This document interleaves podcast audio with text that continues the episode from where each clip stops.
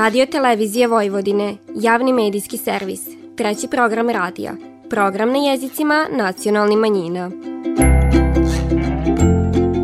Vi slušate emisiju Radio Spektar.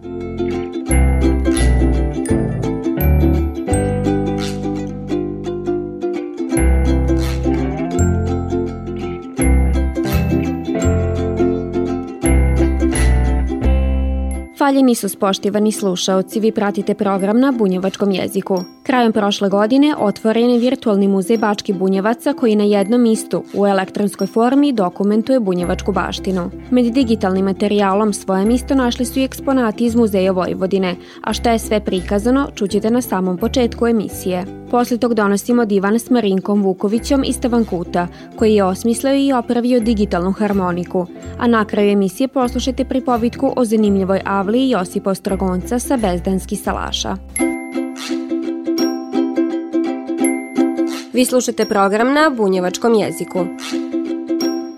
Krajem prošle godine otvoren je virtualni muzej Bački Bunjevaca na portalu Ustanove kulture Centar za kulturu Bunjevaca s ciljem prikupljanja i trajnog dokumentovanja bunjevačke baštine u elektronskoj formi. Med dosad obrađenim materijalom koji se već nalazi na ovom portalu, a koji se inače čuva u depojima kako brojni kulturni ustanova, tako i privatni zbirki, nalaze se eksponati iz Muzeja Vojvodine. Više o tom divani Katarina Radisavljević, muzejski savjetnik i rukovodilac etnološkog odjeljenja Muzeja Vojvodine. I moram da kažem da inače zbirka narodnih nošnja do devanja najbogatija predmetima ovaj, bunjevačke zajednice i uglavnom su oni e, nabavljeni stvarno sukcesivno, ima ih oko stotinu, međutim sad trenutno ovaj, smo uradili 15 e, koji su prezentovani sa lepim fotografijama, nastavak saradnje, da saradnja će i dalje teći u toku ove godine. Takođe, veoma interesantan deo je vezan za uh, običaje, uh, gde su u stvari predstavljene one čuvene ovaj, proizvodi od slame vezani za običaje dužijanca. Takođe, uh, u nekom bliskom tre, ovaj, momentu uskoro će se na sajtu pojaviti i uh, materijal iz zbirki za stanovanje, za uh, enterijerni tekstil, i arhitekturu. Divojačka nošnja, šlingovana, svečana muška nošnja, kapice, marame, ponjeve i pregače. Sve to staro je više od jednog vika i predstavlja pravo bogatstvo bunjevačkog naroda. Kako to nije sve što bunjevačka zajednica može pružiti u istorijskom i kulturnom smislu, etnološko odiljenje Muzeja Vojvodine nastavlja svoje istraživanja i prikupljanje drugih dragocini materijala. Da bi kaki predmet bio posmatran ko muzejska vridnost, on treba ispunjavati određene uslove. Kada se odlazi na teren među, među ljude, onda se tek stiče utisak o tome šta je njima važno, na koji način se odnose prema određenim kulturnim dobrima, odnosno materijalnim kulturnim dobrima i na taj način u stvari mi dobijamo kao neku povratnu informaciju šta je to što bi trebalo, pa između ostalog i šta bi to bilo sada značajno za Bunjevci da bude, ovaj, da bude deo zbirki e, muzeja. E, s druge strane, kada se obrađuje jedan muzejski predmet koji je došao u muzej, to podrazumeva jednu kompleksnu priču e, koja e, zahteva od samog kustosa da poznaje ne samo materijale i tehnologije, nego prosto da ume da ga smesti u kulturni kontekst. Često u, kasnije dolaskom u muzej ima predmeta koji nisu na dovoljan način identifikovani, to je jedan od posla, poslova kustosa, posebno kada se pravi neka izložba. Pa onda u stvari posvetimo mnogo više pažnje određenoj grupi predmeta i onda saznajemo mnogo više i dajemo nam mogućnost da ga smestimo u kontekstu kome je nastalo značenje njegovo za zajednicu i tako dalje.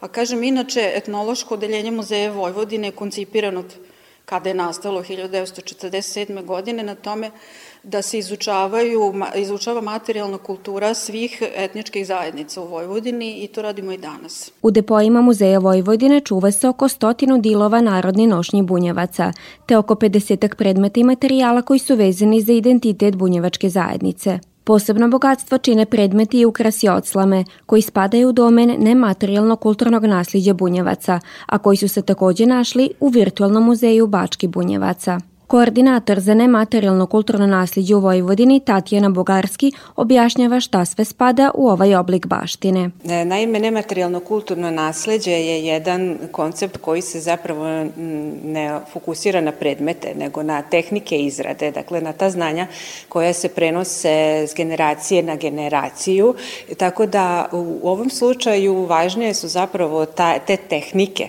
e, kao što sam rekla, znanja koja se prenose e, od samih predmeta. Međutim, muzeološki pristup je naravno i takav da veliku pažnju posvećujemo i čuvanju materijalnih predmeta. Predmeti koji se nalaze u etnološkoj zbirci Muzeja Vojvodine e, izrađeni su u najčešće u okviru obeležavanja žetvenih običaja. Ono što je zanimljivo jeste da postoje e, u našoj zbirci i predmete koji su, e, što je manje sad poznato, jeli, izradili pripadnici drugih naroda u Vojvodini.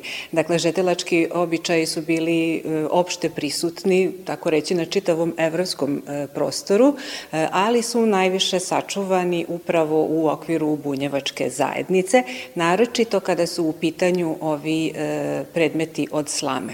E, u pitanju su naravno krune, perlice, različiti predmeti koji su bili u o različitim oblicima zapravo, ali su predstavljali neku e, varijantu žetvenog venca. E, interesantno je, na primjer, i da je slama ranije korišćena i za izradu upotrebnih predmeta. To su korpice, sačurice koje su čuvane e, za, koje su korišćene za čuvanje jaja, za narastanje hleba i tako dalje. Pored toga nalaze se i neki e, predmeti koji pripadaju domenu narodne umetnosti, takođe ovaj, su izrađeni od slamarki.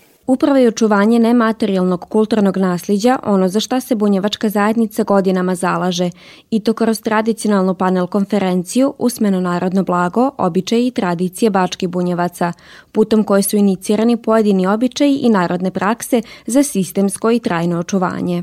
Bunjevačka zajednica je izuzetno aktivna e, na polju zaštite nematerijalnog kulturnog nasleđa.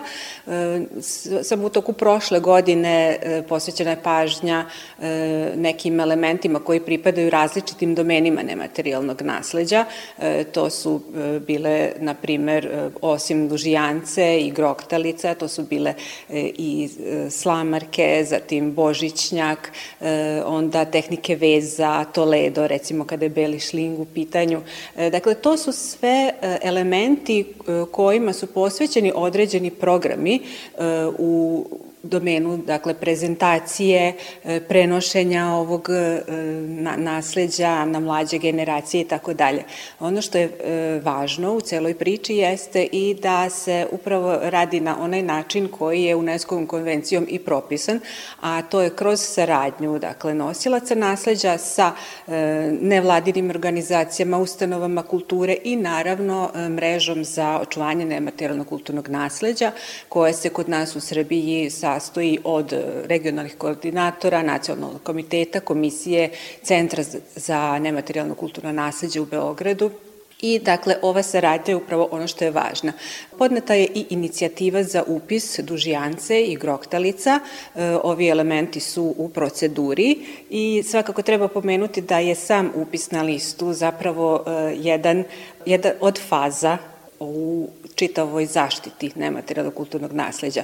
Dakle, da bi element bio upisan, neophodno je da je e, prvo e, istražen, dokumentovan, e, nominovan, zatim kada dođe do upisa, on zapravo znači da se relevantne organizacije za taj element obavezuju da će i dalje istraživati, negovati i uticati na to da ti upisani elementi se prenose, dakle da se obezbedi njihova održivost. Na korak od upisa na listu nematerijalnog kulturnog nasljeđa Republike Srbije su dužijance i groktalice, a konačnu odluku o tom donosi Nacionalni komitet na osnovu zaključaka Komisije za nematerijalno nasljeđe. Ističe Tatjana Bugarski. Ono što je nekako možda najvažnije jeste da se pokaže da je e, element ko, o kom se radi živ, e, da je vitalan u toj zajednici, da čini izuzetno važan element e, identiteta te zajednice i da se e, pokaže njegova održivost.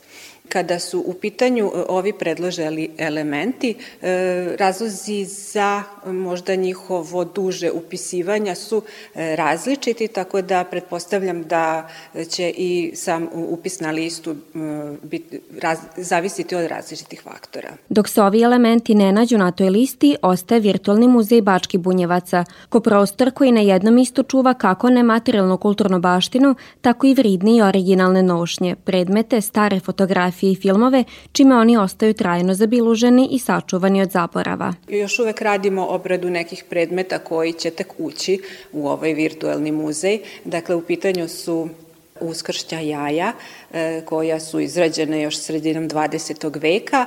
E, imamo u zbirci i e, božićnjak koji je takođe jedan veoma živ element nematerijalnog nasleđa, tako da mislim da je on možda prvi u saradnji za budućnost ovaj, upisa na listu. Dakle, saradnje i same zajednice i Muzeja Vojvodine. Koliko je značajno postojanje virtualnog muzeja Bački Bunjevaca naglašava Katarina Radisavljević, muzejski savjetnik i rukovodilac etnološkog odiljenja Muzeja Vojvodine. Naravno, muzejski predmet ne može zameniti ta slika ili taj neki osjećaj e, kada se nešto vidi uživo, ali s druge strane ipak nam taj, e, ta digitalizacija pomaže da prosto doživimo te neke elemente koje ne zanimaju vezano za kulturnu baštinu. Virtualni muzej Bačke Bunjevaca predstavlja stalnu izložbenu postavku, koja će se godinama širiti i po svojem sadržaju biti sve raznovrsnijim materijalom, koji će biti dostupan svima zainteresovanima koji žele saznati što god više o bunjevačkoj zajednici,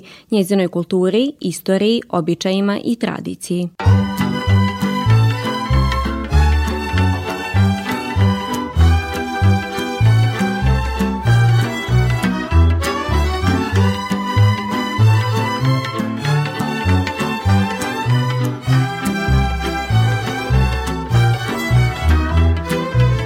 Kad se mesec sprema na spavanje Ja polazim u ašikovanje Dok ne stignem do svoje dragane Moram proći kraj jedne kafane.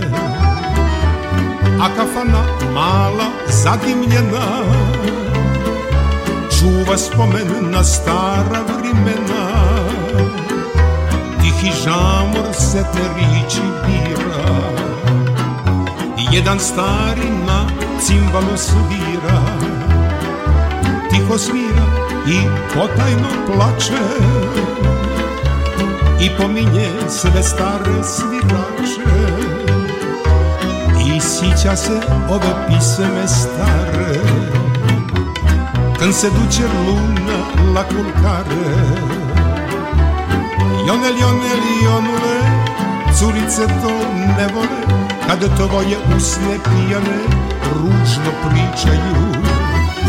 Jonel, jonel, jonule, curice to ne vole, kad tvoje žice pijane svašta sviraju.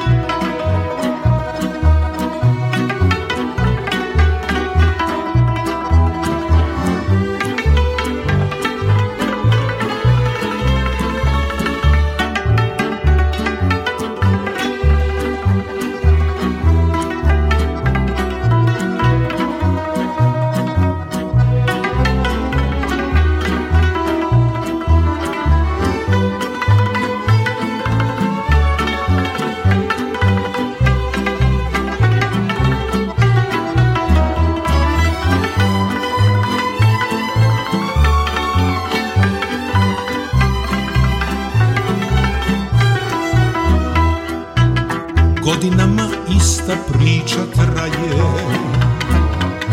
Mesečeva šetnja ne prestaje Ja i dalje idem na tu stranu Moram se vratit u istu kafanu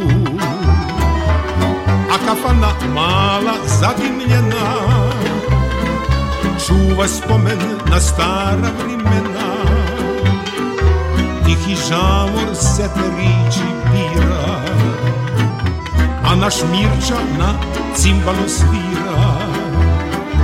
Tiho svira i potajno plače. I pominje sebe dobre svirače. I sića se ove pisme stare. Kad se duće luna la kulkare Jonel, jonel, jonele Curice to ne vole Kada tvoje usne pijane Ružno pričaju Jonel, jonel, jonule Curice to ne vole Kad tvoje žice pijane Svašta sviraju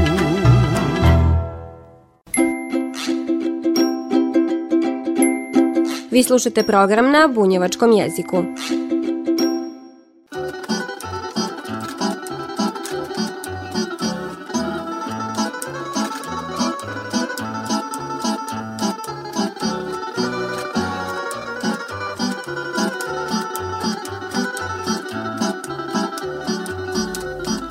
Izgledom harmonika, zvukom bilo koji drugi instrument – Najkreći je opis koji se može koristiti za ono što je godinama, pa i decenijama, pri okupacijama Rinka Vukovića i Stevankita.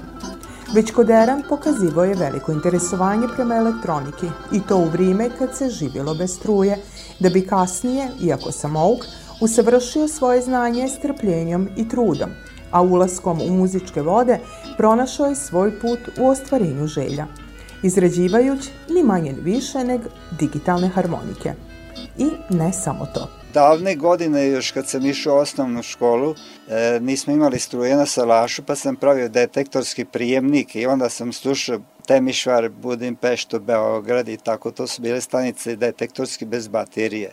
E, onda zatim sam nastavio već tranzistorski prijemnik i onda kad sam posle JNA, onda sam e, već dobili struju i onda sam malo to već iz knjiga učio i pojačalo prvo od 70 vata pa 100 vata i do 200 vata sam dogurao pojačala sa mikserom. Sve to i to me e, u životu to me je održalo. I sad radim tako i pojačala kao i zvučnike kao što ste videli ali da će svirat na njih ili neću ali to mi ispunjava jer ove harmonike što ćete videti posle to je E, svake zime sam napravio po jednu, od prije osam godina kako sam počeo, kako me to zainteresovalo. I s obzirom da sam ja e, kao radiomater, elektroničar i kao i neki muzičar, to je sticajem okolnosti se spojilo, pa sam ja tu moju e, elektron, elektron, kao elektroničar primijenio ovaj, u, muzički, u muzičkom smislu za ove harmonike što sam radio. U svojoj radionici oživljavao je otpisane harmonike, vadeć mehanizme. Uslidio bi posao pravljenja novog, upotrebljivog instrumenta koji je prikraćivo višog slobodnog vremena tokom ladni meseci. Iznutra sam izvadio klasiku i ugradio sam digitalnu elektroniku i, i sve mi je bežično, sve harmonike su bežične. Uz pomoć semplera dobije se uvedljivi instrumenti Prvi susret s harmonikom koja nema klasičan mehanizam naš sagovornik imao je prija 50 godina. Interesovanje koje je ta vrsta instrumenta probudila u njemu navela ga je da se godinama kasnije, posle tušta učenja, oproba u samostalnom pravljenju digitalne harmonike, za šta su mu bile potrebne tek neispravne klavijature i stara harmonika. Izvadio sam procesor koji sam iskoristio. E, od procesora idu na kontakte, idu te kontakte, pitali ste kontakte, to sam sam radio sve od, od jedne stare Yamahe sa dve, Manuela dve eh, jedna stara i dobra Yamaha, koja je imala klasične kontakte i puno je kontakta imala opruge i ja sam nju iskoristio, pa sam sve ove harmonike od tih kontakata napravio sam nove kontakte koje meni služe ovde. I na levoj strani na basovima svi imaju, svaki ton mora imati kontakt koji se tu i tamo istovremeno mora javiti na milimetar dva kad stisne se, inače će zatajiti ili tako. Iako sebe naziva amaterom, sve ono što je godinama uradio, postigo je učeći isključivo na svojim pogreškama – U osmoj deceniji života zaključiva da još uvijek ima neispunjeni želja iz oblasti nauke, a upravo mu one ne dozvoljavaju da se mane svega onog čije ime elektronika, a prizime muzika.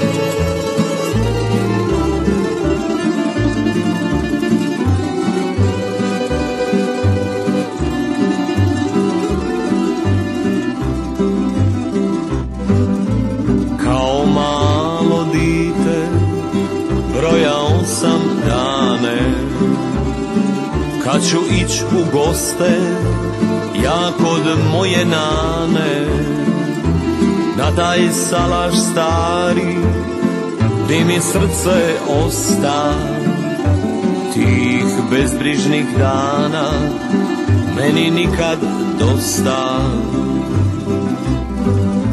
Još se sićam nane Ko juče je bilo. Kad sam tebi prašnja trčao u krilo Tvoja blaga ruka prođe mi po kosi Ni slutio nisam šta mi život nosi. Prođu lipi dani, nekih vrime nosi već polako inje pada mi po kosi Nema šora, nema ni salaša. Ostala je nane, samo pisma naša. Nema šora, nema ni salaša. Ostala je nane Samo pisma naša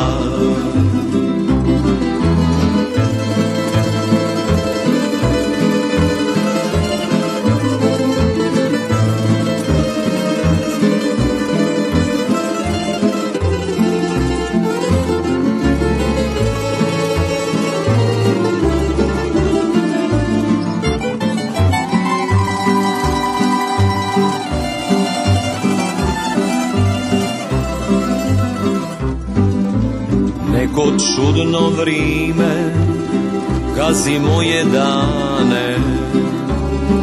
U mislima svrati na salaš kod nane Kad pomislim samo i grlo se steže I što vrime iđe, bit će mi sve teže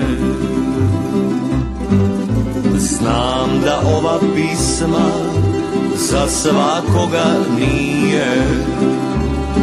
Možda ona samo moju čežnju krije Na detinstvo moje i te dane sriće. I na jedno vrime što se vratit neće Ptice ne lete u tom lipom kraju. Sve manje ljudi što mi priču znaju. Nema šora, nema ni salaša. Ostala je nane, samo pisma naša. Nema šora, nema ni salaša. Ostala je nane, samo pisma naša Vesla Žizelije poniš dribe koje je razdragano trčkaran uz mater, kobilu bebu i to je ono što prostranu avliju Josipa Ostrogonca s bezdanskih salaša čini drugčijom od većine drugih salaških dvorišta. Jednostavno, ljubav je to, kaže Josip, kom su nuz konje jednako dragi i golubovi i papagaji, prinčevi, bergovi, konkuri i druge fele. S njima se Josip druži i razumi, kaže kad god i bolje nego s ostalom čeljadi. Ljubav traje već dosta dugo neki 20 godina. Jest da oduzima dosta vremena, ali ovo je zaštićeno, tako da čak ni, ni, ni voda se ne smrzne i, i nema problema što se toga tiče hladnoće opšte. Pre svega volim jako životinje i nađe se toliko vremena da oko toga da, da, da, da se i sa njima malo ovaj, pozabavim. Male familije ponija Josip gaji već decenijama. O, ona je četiri godina, ovo je eto, njiho, njena čerkica. Prva, prva čerkica.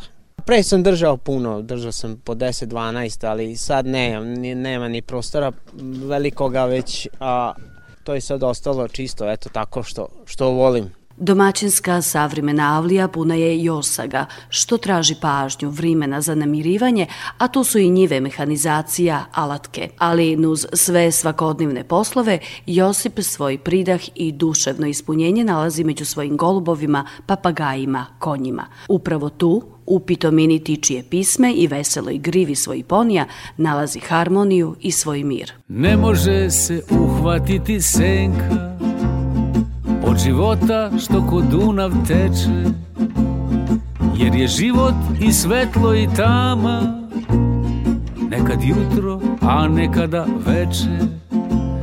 Jer je život i svetlo i tama Nekom jutro, a nekome veče. Ko te ima, taj te nema Ko te nema, taj te sanja te sanja, taj te ljubi. A ti o to pojma nemaš. Ko te ima, taj te nema. Ko te nema, taj te sanja Ko te sanja, taj te ljubi. A ti o tom pojma nemaš. Neki žive blizu, al daleko. Kao kamen ne mogu se maći I kad se za ruke drže stalno U mraku se ne mogu pronaći. I kad se za ruke drže stalno U mraku se ne mogu dotaći. Ko te ima, taj te nema. Ko te nema, taj te sanja sanja, taj te ljubi. A ti o tom pojma nemaš. Ko te ima, taj te nema. Ko te nema, taj te sanja. Ko te sanja, taj te ljubi. A ti o tom pojma nemaš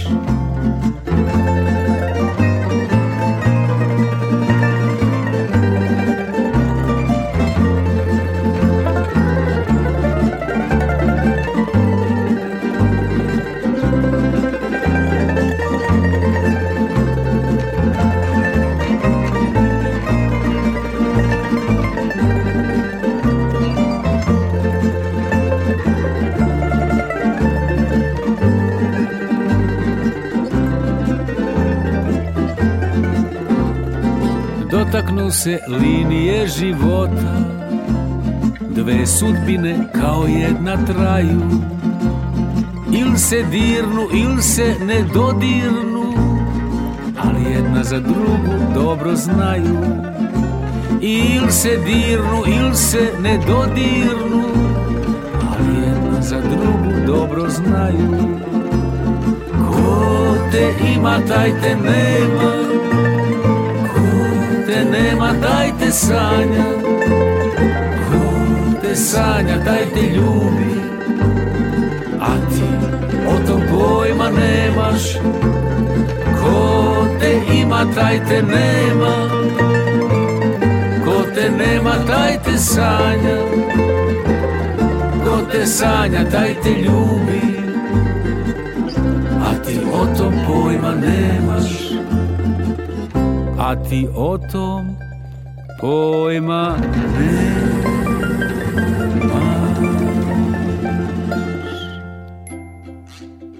Slušali ste emisiju Radio Spektar. Slušajte nas petkom posle podne od 14 časova i 15 minuta do 14 časova i 45 minuta na radio talasima 100 MHz trećeg programa radija Radio Televizije Vojvodine. Ovo izdanje su za vas pripravile novinarke redakcije na bunjevačkom jeziku Vanja Nešković, Nataša Stantić i Ružica Parčetić. Kroz emisiju vas je vodila Vanja Nešković.